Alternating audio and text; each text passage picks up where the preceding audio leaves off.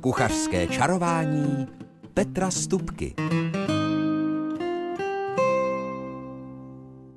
Dobrý den, dobrou chuť a zároveň s voláním Máme tady jaro se s vámi vítá na vlnách rádia našeho kraje kuchařský čaroděj Petr Stupka.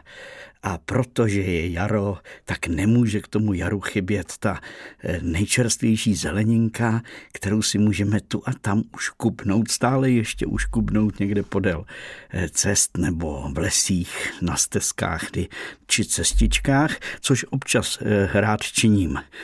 Zrovna minulý týden vlastně teď přemýšlím, jestli to bylo v pátek nebo v sobotu, ale ono je to vlastně jedno. Eh, jsme byli v Novohradských horách se ženou a se psem a při potůčku, no ono je to říčka, ono je to říčka Stropnice, mám jedno místo, kde roste potočnice, což je můj oblíbený jarní salátek. Ale nejenom o potočnici, ale i o dalších dobrotách bude řeč. A také, také si trošičku zaspomínáme díky naší jedné posluchačce, která mi poslala starodávné jídelní lístky, tak se dozvíte, co před 70 lety servírovali nebo nabízeli svým hostům v masných krámech. A samozřejmě, kolik to stálo. A věřím, že bude ještě něco dalšího dobrého k snědku. Tak příjemný poslech a dobrou náladu. V rámci kuchařského čarování jsem vám slíbil dnes nejprve jarní lupení.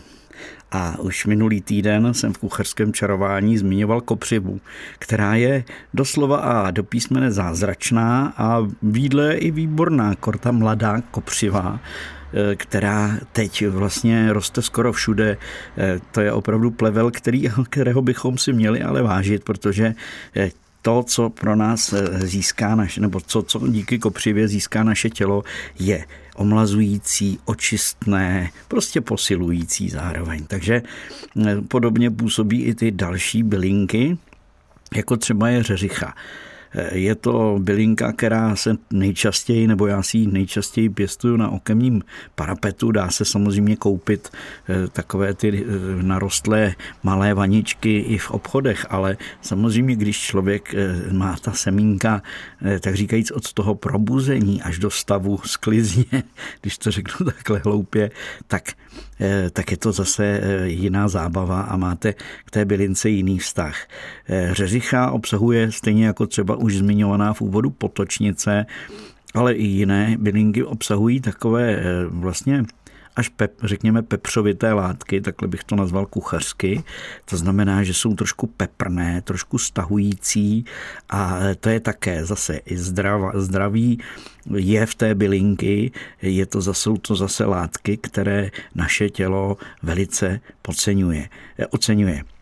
Takže když je něco trošičku lehce nebo příjemně štiplavé, až lehce peprné, tak to vlastně přidá, já to používám, takže to dám do salátu, kde jsou další listy a lupeny a tadyhle je vlastně takové kořeníčko v tom salátu. Další bylinkou, která už vykukuje i u nás na zahrádce, je medvědí česnek. Je to bylina, která je původem, pokud si to dobře pamatuju, z oblasti Alp. A právě tam v alpských zemích je velice populární.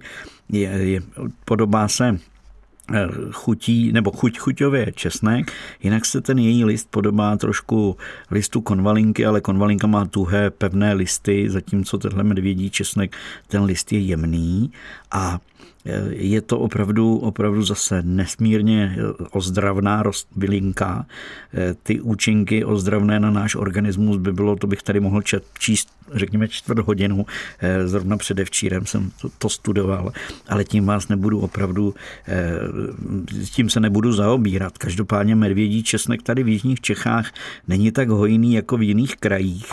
Já jsem zažil lán medvědího doslova do písmene celý les, takový prosvět osvětlený lesík byl porostlý medvědím česnekem a stejně tak jsem to zažil, to, to bylo někde na severu v Krušných horách a stejně tak jsem to zažil třeba v Anglii, když jsem byl za dcerou. Tam už dokonce teď na ten medvědí česnek jezdí.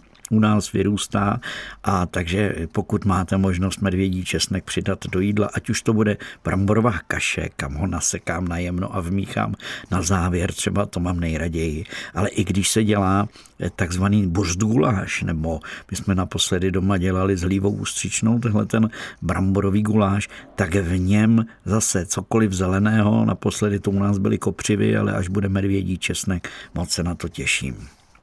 Další rostlinkou, která také hojně roste všude kolem nás, tady ať už na zahradách nebo na loukách, tak je smetánka lékařská, eh, čili pampeliška, jak ji říkáme.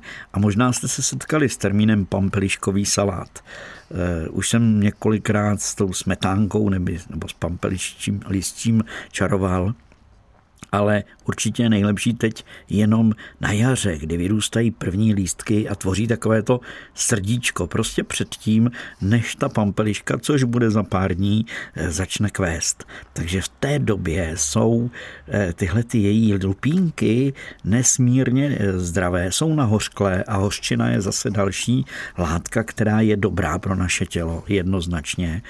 Takže opravdu jsou zase, zase to je poklad.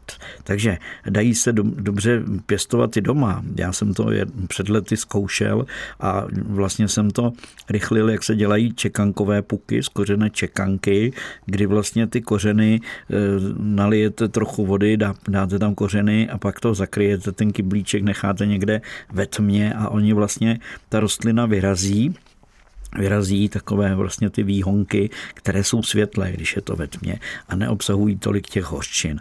Ale i tak teďkom bez ohledu na to, zda jsou vybělené nebo nevybělené lístky, tak se zase lístky smetánky do salátu určitě hodí.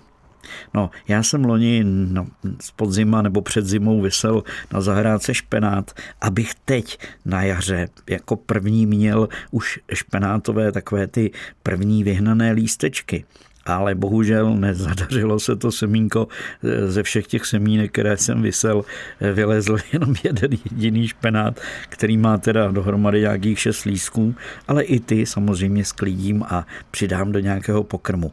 A já mám špenát velice rád třeba zapečený právě tyhle mladé listy, zapečený v omelece, nebo když ho malilinko, jenom tyhle ty nejmladší lístky, takové takzvané baby lístky, které ještě nejsou zprohýbané, tak ty se dají jíst úplně bez spaření. Takové ty starší listy špenátu, eh, které už jsou různě zvlněné a také i na, na první dotknutí jsou takové pevné, tuhé, tak tam je lepší, když se vytrhne ten řapíček a zároveň se ten list spaří a následně eh, spocívá.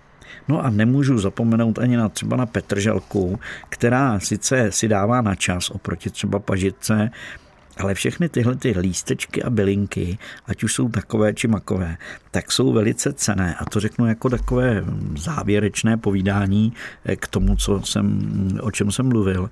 A eh, všechny tohleto zelené je nesmírně cené pro naše dýchání. To je studie, nebo to, to mluvím o studii, eh, ke které jsem se tedy dostal zprostředkovaně přes mého kamaráda, který se tomu věnuje odborně a přímo vědecky. A e, je prostě prokázáno, že všechny tyhle ty zelené prvky, e, všechno to lupení, e, kde prostě je chlorofil, tak má nesmírně dobrý vliv na zlepšení našeho dýchání a zároveň i tedy samozřejmě i okysličování naší krve. Takže to je jenom taková maličkost na závěr z té mé kuchařské apatiky. No a ke všem těm bylinkám, no, nezmínil jsem třeba polníček, nezmínil jsem další eh, opich, libeček, který za chvilku vy, eh, vyžene. Nemluvil jsem o lebedě, žebříčku, všechny tyhle ty i mladé lístky a květy fialek a i samozřejmě sedmikráska jako taková květinka je velice zdravá a dobrá. A teď na jaře už naši prapra předkové eh, všechno tohleto uždibovali a pojídali nebo si přidávali do jídla. Takže pokud máte tu možnost, vřele doporučuji si takhle jídelníček obohatit. A v podstatě jsem odpověděl i na otázku, hm, řekněme, na otázku, která by zněla, a jak to uvařit všechno? No uvařit to tak, že to všechno nakrájet, nasekat, kopřivě je třeba nejdříve spařit vařicí vodou, eh, ten odvar potom následně vypít, protože také je ozdravný. No a všechno to posekat a přidat to do polévky nebo to přidat do pomazánky, tak jak se používá petrželka nebo pažitka, což běžně známe. Tak, takže to byla první, eh, tak říkajíc, zelená část dnešního kuchařského čarování. Ta další bude, eh, ano, bude historická, protože nahlédneme do starodávných jídelních lístků. Kuchařském čarování jsem eh, tady během písničky si rozložil jídelní lístky, které mi poslala paní Marie z Budějovic a e, zároveň v, malém, v takovém krátkém dopise vzpomíná na některé šéf kuchaře e, vpravdě starodávné, které jsem také znával. No ale to nebudu rozebírat. Slíbil jsem vám, že nahlédneme do jídelního lístku před 70 lety do restaurace Masné krámy. Byla to druhá cenová skupina tenkrát a tehle ten lístek je ze dne 2. 1. 1953. A ten lístek, možná to někteří z nás určitě pamatují, jak byly koncipovány ty lístky. Tenkrát na to bylo takzvané sortimentní minimum a mělo to dané pořadí, takže na začátku byly polévky, pak případně byly nějaké předkrmy, tady v tom případě jsou jenom uvedené ryby, pak specialita, dieta, jídlo pro děti, pak hotová jídla, jídla na objednávku, případně nějaké saláty. Tak takhle byl koncipován ten jídelní lístek. A bylo dáno, že v druhé cenové skupině musí být alespoň dvě polévky v poledne, takže eh, v masných krámech dokonce měli tři, měli gulášovou za korunu 60 nebo 80, ono to není tak už dobře čitelné. Potom měli vývar s masovými knedlíčky za korunu 40 a vývar s rýží a hráškem, to bylo také oblíbený, oblíbená polévka na jídelních lístcích za korunu 50. Ty ceny byly tenkrát stanovené jednotně, byly na to vlastně ceníky, které eh, se používaly a když se dělala nějaká kalkulace speciality, což se tu a tam smělo, tak si člověk musel to odvodit a vlastně využít eh, takovou, takovou metodiku, když to řeknu jednoduše, jak stanovit tu správnou cenu. No a když jsem mluvil o specialitě, tak v masných krámech tenkrát měli eh, masovou směs na rožní, k tomu byly, eh, bylo to obložené a zároveň opékané brambory za 14,70 a to už bylo teda jako drahota. No telecí medailonky na másle s bramborem, tedy vařeným masím. To, byly, to bylo dietní a stály 7,30. A pro děti se nabízela omeleta se zavařeninou za pět pade. No a potom tedy byly na tom lístku jsou uvedena hotová jídla, těch je dohromady 2, 4, 6, 8, 10, 12, 13 dokonce hotových jídel kdy vždycky zase bylo pořadí, že na začátku bylo hovězí maso, potom bylo vepřové maso, potom byla, byly případně uzeniny, pak mletá masa a drůbež a případně ryby se uváděly zvlášť. Jo, takže tady na tom, eh, na tom v těch hotových jídlech, masných chrámech před těmi 70 lety bylo eh, hovězí maso s rajskou omáčkou, vařené tedy hovězí maso s rajskou omáčkou, knedlík za 6,10 a potom byl kliškový guláš s knedlíkem za 6,20 a za 6,60 byla ruská hovězí pečeně s knedlíkem.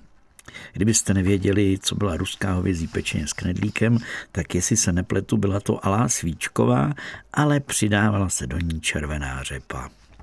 Pak byl segnický guláš s knedlíkem za 5,70 a sekaný pařížský řízek, bramborový salát s majonézou za 7,10. No a tak dál, nebudu to číst celé úplně, ale eh, byly tady také pražské brambory s okurkou za 5,70 a nakonec takové úplně nejlevnější jídlo se často uvádělo, Často eh, to bylo opravdu tak, jak je tady napsáno, párek na rožni, to znamená opečený párek a s oblohou a bramborovým salátem stál 4,80. No a jenom pro zajímavost, eh, jídla na objednávku připravená na sádle tady s poznámkou je, jsou uvedeny roštěná se šunkou a vejcem, obloha a opékané brambory za 12,70, kotlet, vepřový kotlet na česneku, zase obložený opékané brambory za 10,60 a Potom tady máme smažená telecí nožička s bramborovým salátem. A to je specialitka, co říkáte? To už se dneska na jídelníčku moc nenajde tady v našich krajích. No, takže, takže takhle jsme nahlédli teda do jídelního lístku v masných krámech tady z Budějovic, které tedy eh, od té doby jsou pořád tou věhlasnou pivnicí a restaurací, i když ten jídelní lístek a denní nabídka vypadá dneska trošku jinak. Eh, na náměstí byl hotel Slunce, možná si to někteří z nás pamatujeme, a tam nemám teda lístky eh, z roku 53, ale z roku 58 a 6. září v roce 58 nabízeli ovarové kolínko s hořčicí za 4 koruny, považte. A uherský guláš e, připravený na sádle s knedlíkem za 6,30 a sekaná svíčková na smetaně s knedlíkem, což bylo vždycky takové to levné jídlo za 4,90. No, tak nechci tady roz, nějakou nostalgii za těmi cenami. E, to byly úplně jiné doby a jiné, jiné časy opravdu. E, já jsem zažil a dlouhé léta jsem vlastně dělal v restauracích provozního nebo vedoucího a tyhle ty jídelní lístky jsem denodenně psal a tady, jak vidím, takové ta, ta modrá písmenka, eh, potom jsem je pomocí eh, lihu, lihu vlastně eh, cyklostyloval, rozmnožoval, aby jich bylo dost na ten polední kšeft. Tak to je jenom taková, takové, takové nahlédnutí do dávných časů a když už tedy eh, tady se probírám těmi lístky, tak jenom eh, tady mám ještě nápojový lístek z vinárny Zlatý hrozen, což byla také druhá cenová skupina. A ten nápojový lístek eh, v roce 57 mě docela překvapilo, že tady v bílých vínech byl kromě blatenského rizlinku, což, byl, což bylo maďarské víno, a potom tam byl valašský rizling, ten byl moravský. A potom tam byl grozden, což bylo bulharské bílé víno. A potom ale tam bylo přece jenom Wachauer Greener, to znamená zelené veltínské z oblasti Wachau. A dvě deci stály 6,60.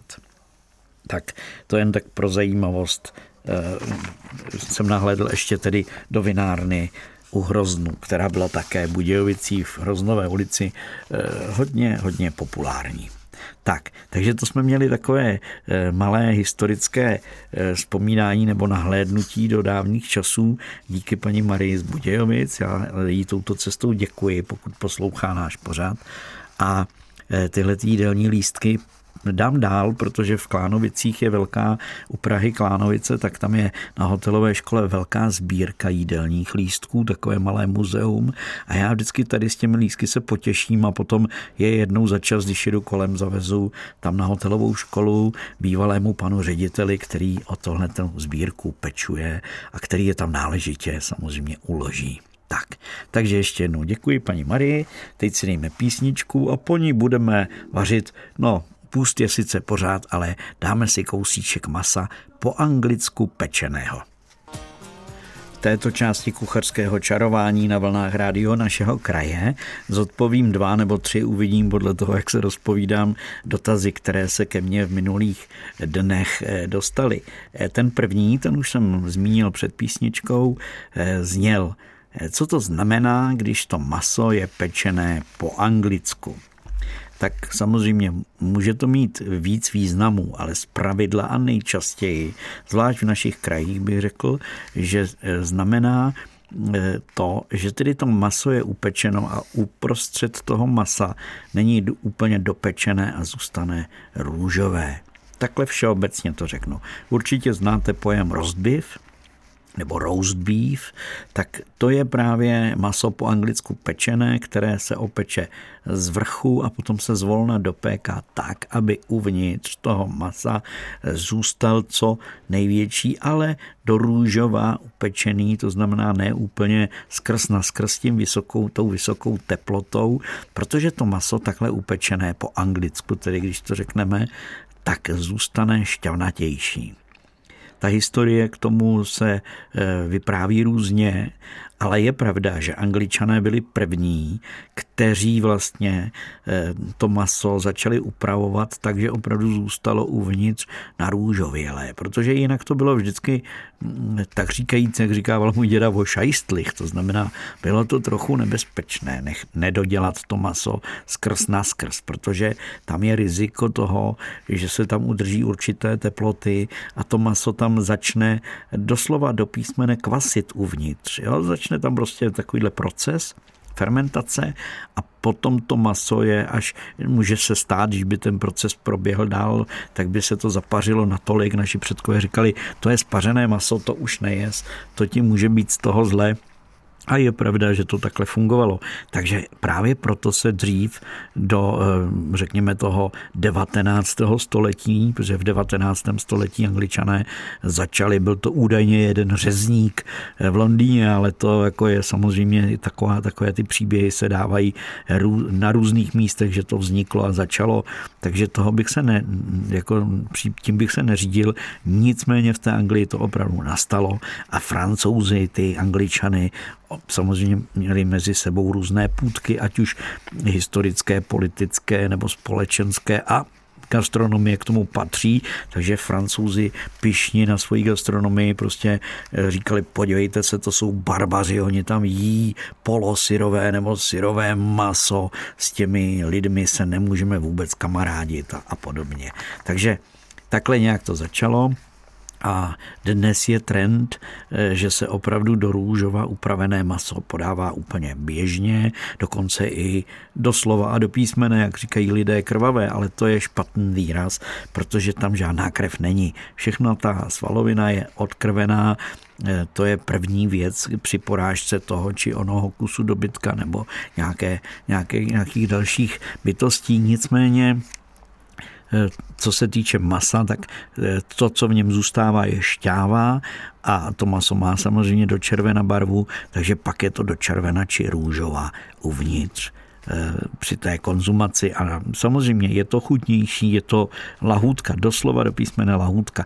Dělal jsem takhle podobně hovězí maso z farmy, přímo ta paní farmářka si přála, aby při té hostině byla, bylo hovězí z jejich farmy. Měli pěkně vákově zabalené kusy masa, které jsou krásně uzrálé. A tak jsem je udělal metodou, která se dnes používá. Já osobně ji používám také rád.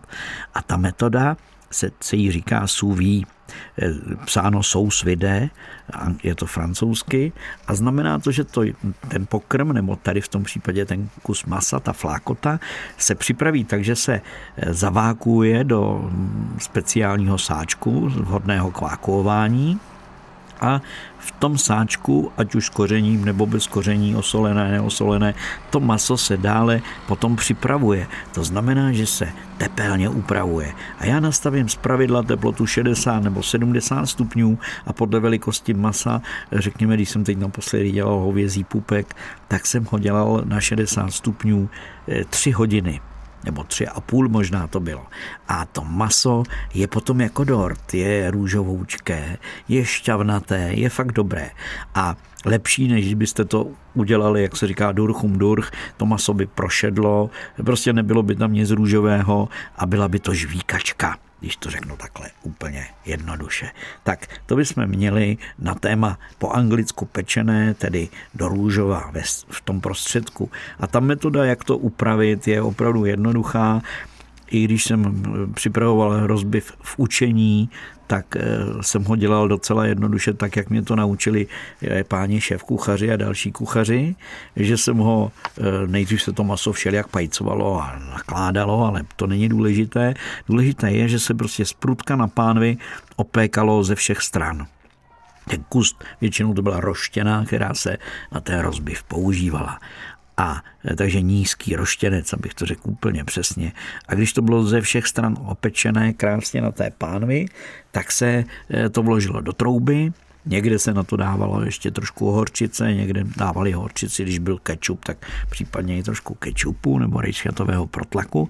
A pak se to nechalo už v mírné troubě dopékat pěkně pozvolna. Tenkrát jsme měli na troubě nastaveno knoflík 1, 2, 3, to bylo všechno, takže žádné přesné teploty, aby to mělo v tom jádře třeba těch 60 stupňů, to jsme to neexistovalo, to jsme prostě zkoušeli rukou jen tak, že jsme se toho dotkli, ťukli jsme na to maso a podle toho, jak se to maso pod těmi prsty trošku jakoby pohybovalo, tak podle toho jsme to poznali. Dneska jsou vpichovací teploměry, a e, jeden šéf kuchař měl také vpichovací teploměr.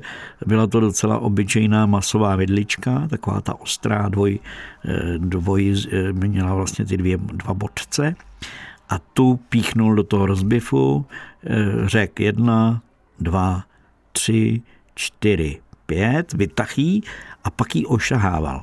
A podle toho jak byla studená nebo vlažná nebo už teplá, poznal, jaká teplota je uprostřed toho masa a podle toho řekl, tak ještě to necháme 10 minut, Peťo.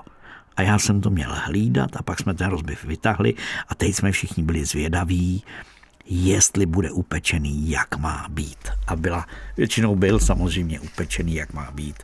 A hosté si na něm pochutnávali, krajil se na tenké plátky a podával se s bramborami a tatarskou omáčkou. Aspoň tak si to pamatuju z restaurace Perla v Budějovicích z roku někdy 71 nebo dva.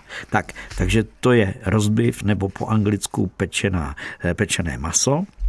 A další dotaz, který tady mám, je velice eh, jednoduchý a vlastně budu odpovídat nebo budu mluvit o tom, o čem jsem mluvil už minulý týden a už předtím. Jak správně tedy naklíčit tu čočku, jak jste o tom, pane Stupka, mluvil, tak je to opravdu jednoduché. Vemete čočku, propláchnete ji, pak ji necháte ležet 8 hodin přes noc, ideálně přes noc ve vodě.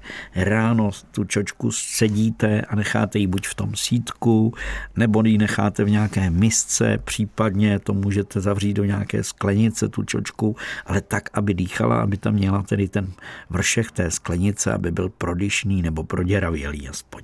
Tak a potom zase večer nebo na večer vemete tu čočku, nalejete na ní trošičku vody, takhle s ní šploucháte v té sklenici nebo jim lehce rukama v té misce, takhle jako zase propláchnete, zase scedíte a necháte ji do rána. A třetí den už je ta čočka naklíčená, už se z luštěniny stala zelenina a už ji můžete začít ujídat. A ten čtvrtý den u téhleté obyčejné čočky už budete určitě mít docela velký klíček a zároveň i možná výhonek, první dva zelené lístečky a v té době tu čočku je třeba dojíst a nebo jí jíst a potom ji dát do lednice a zase si ji nechat, protože lednice ten postup toho růstu a toho, toho všeho půjčení prostě a jednoduše pozastaví ten chlad v lednici. Tak, tak to bylo v rychlosti odpovídat na další, eh, další z vašich dotazů. A protože jsem se s tím rozbífem eh, trošku zapovídal, tak si dáme teď muziku a po ní už jenom eh, kuchařský kalendář, ve kterém mám samozřejmě sedm typů pro to, co by se mohlo v příštím týdnu vařit. Kuchařský kalendář. A jako první tip mám pro vás rybičkovou pomazánku. Ale pozor, mám takový fígl k té přípravě téhle pomazánky a to ten, že budete-li mít jarní cibulku, případně můžete mít i nějakou tu jarní zelenou bylinku uštípnutou a opláchnutou, tak všechno tu cibulku posekejte drobně nebo nakrájejte, přidejte trošku soli, přidejte trošku oleje a míchejte. Ano, znáte tenhle fígl, ale minulý týden jsem dělal kurz vaření pro takovou skupinku nadšených lidí pro vaření a nevěřili, že z toho za chvilku, když se to bude 10 minut eh, intenzivně šlehat metličkou v té misce, že z toho bude téměř jako majonézka a opravdu byla. Takže ty jarní bylinky, jarní cibulku, olej, trošku soli a míchat, míchat, míchat a potom už to všechno přidejte jenom do rybiček, přidejte, má já dávám rád trochu síra do rybičkové pomazánky a je to velká dobrota, zvlášť třeba na černém chlebu. Potom mám, tady mám tip na polévku. A ta polévka, eh, proč by nemohla být čočková? Ale eh, já mám rád, když se třeba ta čočka nebo další luštěniny vyladí trošičku do indického stylu, že se přidá do toho základu cibule, česnek, případně máte-li i čerstvý zázvor.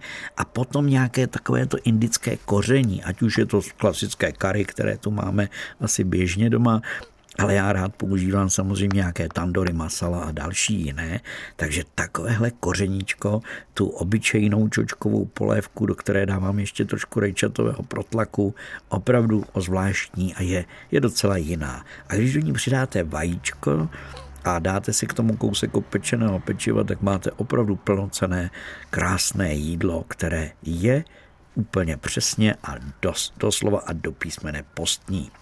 No ale abychom nebyli jenom u čočky, mám tady také další oblíbenou zrninu a to je pohanka.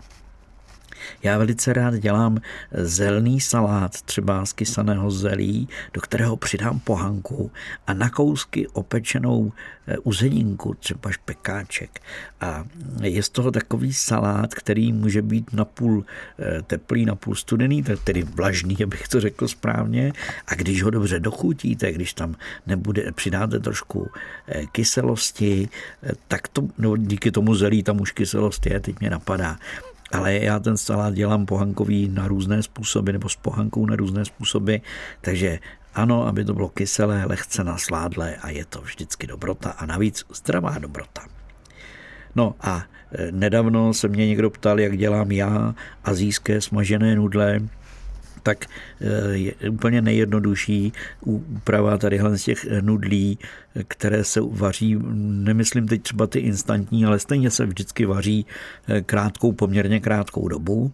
Takže tyhle ty uvařené nudle dávám do pánové, ve které už jsem předtím opek, trošku cibule, případně na nitky nakrájené mrkve nebo nějakou jinou zeleninu.